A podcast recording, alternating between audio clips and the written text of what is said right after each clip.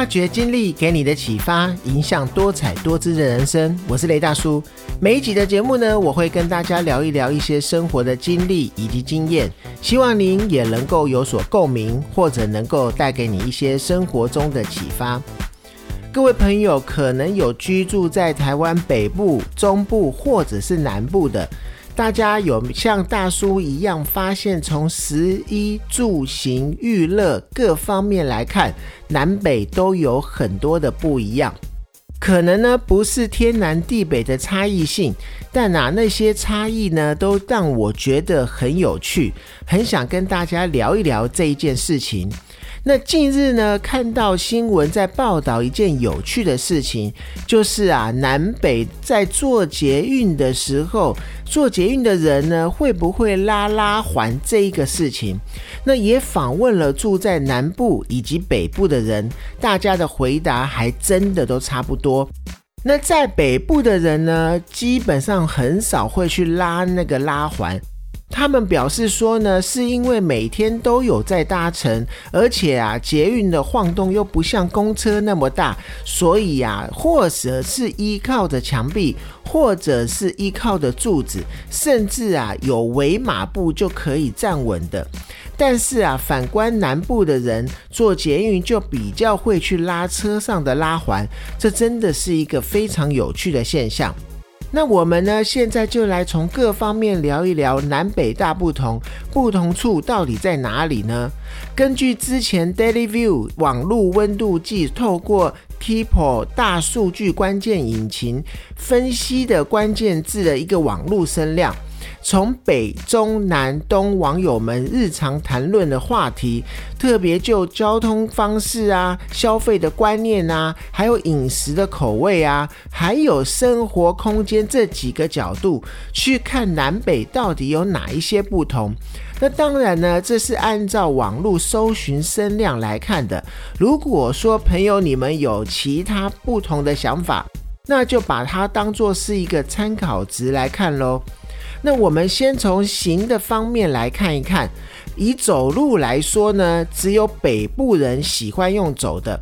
北部人呐，不仅是四大区域里面唯一使用走路大过于汽机车的比例，还超过了有五倍之多。那这除了原因是因为都市区的相对的密集、幅员较窄的一个天然的因素，那尤其呢，台北捷运啊、公车整个系统。还有其他大众运输工具的连接，它是比较紧密的，也是原因之一。那反正呢，去哪里都是出捷运站大概十分钟左右的脚程。那比起找停车位的一个麻烦，大家都会选择坐大众捷运，然后再搭配走路到达自己想要去的目的地。那说起来也真的没有错，因为啊，在台北我也常常都是用走路的。但其他的地区呢？由于先天的地理环境的差异，北部人呢，还有南部人在使用机车、汽车比例相差不远。那甚至呢，机车在北部是略胜的。毕竟呢，在拥挤的一个城市里面，它方便、体积小，这个机车呢，最适合的就是短程的交通。但是啊，在比较多山区的中部，还有非常辽阔的一个土地的一个东部，那汽车的比例就超过了机车。那毕竟呢，这么大的地方，这么远的路程，骑机车啊不会被晒死，那也会屁股非常的痛，所以啊，开车的人就会变得比较多。那再来呢？我们讲到消费习惯，其实也很不一样。那住在台湾各地的人呢，是否都有好奇过其他地区是如何买东西、如何购物的呢？是不是都以为北部人一定都只会去逛百货公司？而南部、东部就只有杂货店可以去呢？那北部的人比较集中在室内的一个消费习惯，从关键字就可以看到“捷运”两个字大大的出现。那发现呢，北部人消费或逛街还是以捷运可以到达的地方为主。又以中山区啊、信义区这些字词呢，明显的显露出北部百货公司大卖场林立，喜欢去室内消费的一个习惯。那除了因为百货公司的满额礼啊、周年庆啊这些去引诱人的因素之外呢，不少人呢也会选择去卖场，犹如 IKEA 作为打发时间甚至吹冷气的一个好地方、好选择。那 Apple Pay 啊、接口啊这些字词也上榜了，也说明了北部人比较爱使用行动支付来支付。那相对于北部呢，南部人感觉就比较够义气了。那怎么说呢？不是中南部没有百货公司，但是相对来说呢，城市的一个密集度比较没有像北部那么的密集。那百货公司的数量呢，相对于北部，它的集中度也是没有这么的高。那消费习惯就会，它常常出现的词汇就会是实用啊、忠诚啊，或者是品牌这一些字。相对于呢，天天在办特价活动或者是一个产品的一个高汰换率，那中南部人呢更在意的是耐操，然后这个产品可以使用的更久。那他关注的点通常是在这个产品的实用性。那如果说呢，过去他使用的一个经验很好的话，就可以变成一世成主顾，成为这个品牌的一个忠实的顾客。那只要是好用的产品呢，绝对他就会用义气一直相挺支持下去。我们再再讲到，就连居家的环境呢，人们在意的点都非常的不同。那南北网友对于居家环境在意的程度也有很大的差异。不过啊，因为居家环境涵盖的一个范围真的很广，所以啊，就针对比较常见的客厅啊、卧室啊、厨房啊、餐厅啊，还有近年来大家越来越重视的公共设施这几个角度来看一看网友的反应。那很明显的，不分北中南东，所有的网友最在乎的都是能否睡一个好觉。因此啊，卧室还是有最高的一个讨论度。此外呢，或者是一个世代的差异，大家对于餐厅的讨论是最少的。甚至有人认为根本就不需要餐厅，这或许也因为近年来有很多越来越多的外食族，所以啊，宁可去牺牲餐厅，换取更多的其他的一个生活空间。除此之外呢，我们再来看一看还有什么样的差异。那网友们呢？对卧室的坚持，大家对于厨房的讨论就有趣了很多。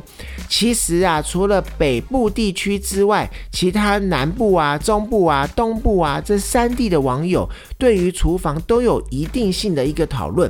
那有网友认为呢，北部的生活节奏比较快，外食族相对的比较多，厨房啊根本就用不到。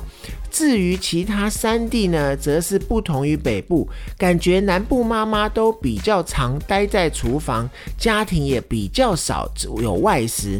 那当然呢，很多都会区也是有很多外食的一个状况，但是相比较起来，中南部还是比北部要少了很多。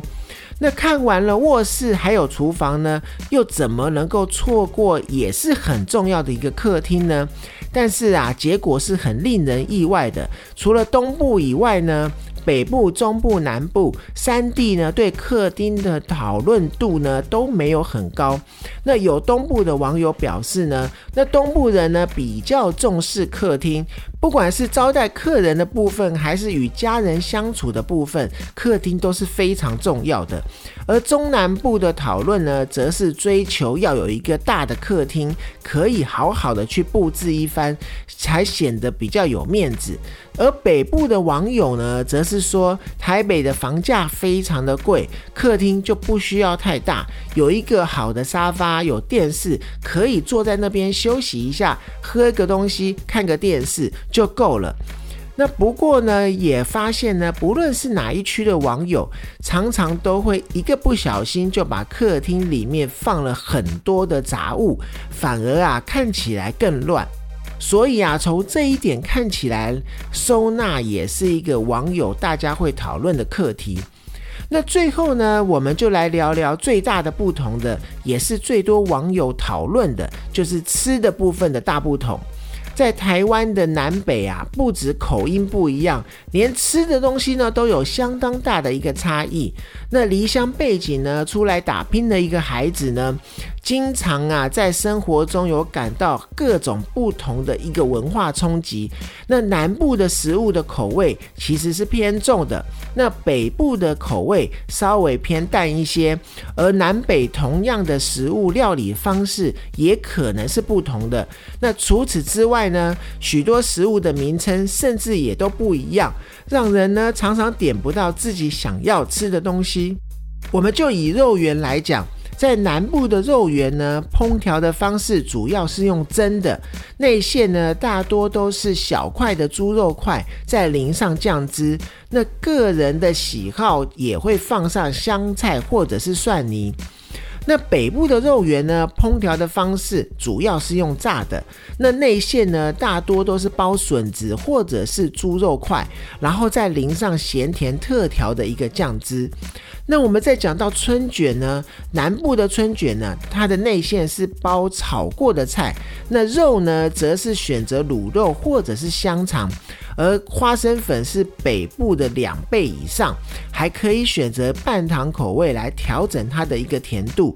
而北部呢，其实称为润饼，那蔬菜大多是穿烫过，加上一些红烧肉，然后再淋上薄薄的一层花生粉。那大家最常听到的就是粽子，南部粽还有北部粽。而南部粽呢，糯米是生的糯米，包起来之后再用水去煮，吃起来是比较软烂的。但是啊，粽叶的香气非常的足够。那通常呢，一定会放一些肥肉，再加上酱油膏、花生粉或者是香菜来食用。而北部粽呢，吃起来比较像是包起来的油饭，那个米饭吃起来的感觉是颗颗分明、粒粒分明的。那再讲到米血或者是猪血糕，那南部呢是米血，那吃的方法呢是用高汤去烫煮之后呢，切成小块，然后加上酱油膏或者是一些姜丝，我觉得呢比较像是一道小菜来吃的一个感觉。那北部的猪血糕呢，用猪血制成呢，采用一个蒸软的一个方式，然后刷上酱油膏，放上一些香菜，然后再厚厚的一层花生粉，这个是一个猪血糕的这个吃法。然后，如果我们讲到粉肠呢，在南部的粉肠是加上红曲，然后灌入洗干净的一个肠衣里面，把它煮熟之后呢，通常会来沾酱油膏或者是蒜蓉酱来吃。那北部的粉肠呢，其实就是猪小肠的一个穿烫，那通常呢会沾酱油，然后放一些姜丝来食用。那我们讲到南北的米粉汤有什么不一样呢？南部的米粉汤呢，它是一个细米粉的一个条状的，那面条呢本身有 Q 弹的一个嚼劲，那细米粉呢，它很容易吸汤，可以吃到一个浓郁的汤汁的一个感觉。而北部的米粉汤呢，它的外观比较像米苔木，它的面条感觉起来比较粗，然后也是一段一段的一个感觉，所以这个南北也是有非常不一样的感觉。再来呢，就连意面也不一样。在南部的意面呢，它是锅烧意面，它是属于汤的；而北部的意面呢，比较接近于南投意面的感觉，比较常是吃干的。那早餐呢，我们也会吃到的铁板面呢，在北部、南部也是不同的。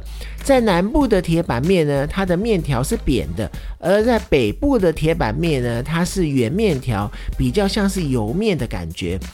那还有一些小吃，甚至连名字都不一样。